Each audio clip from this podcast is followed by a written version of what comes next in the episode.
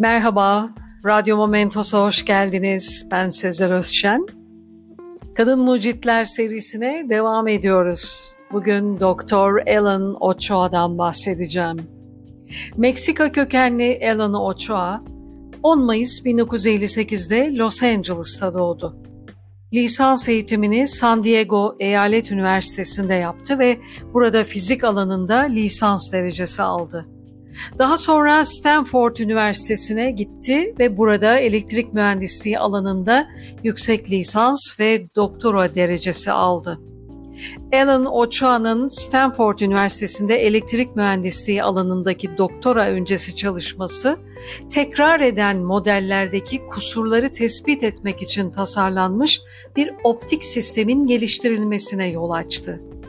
1987 yılında patenti alınan bu buluş, çeşitli karmaşık parçaların imalatında kalite kontrol için kullanılabilmekte. Doktor Alan Ochoa daha sonra robotik olarak mal üretmek için veya robotik yönlendirme sistemlerinde kullanılabilecek bir optik sistemin patentini aldı.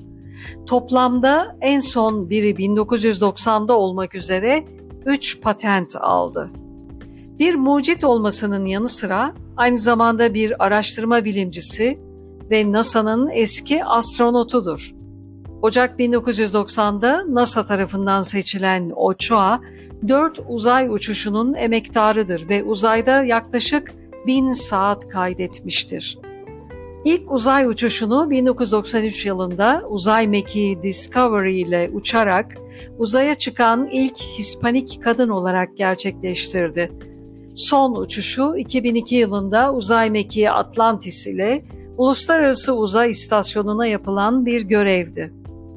NASA'ya göre bu uçuşlardaki sorumlulukları arasında uçuş yazılımı ve Uluslararası Uzay İstasyonu'nun robotik kolunun çalıştırılması yer alıyordu.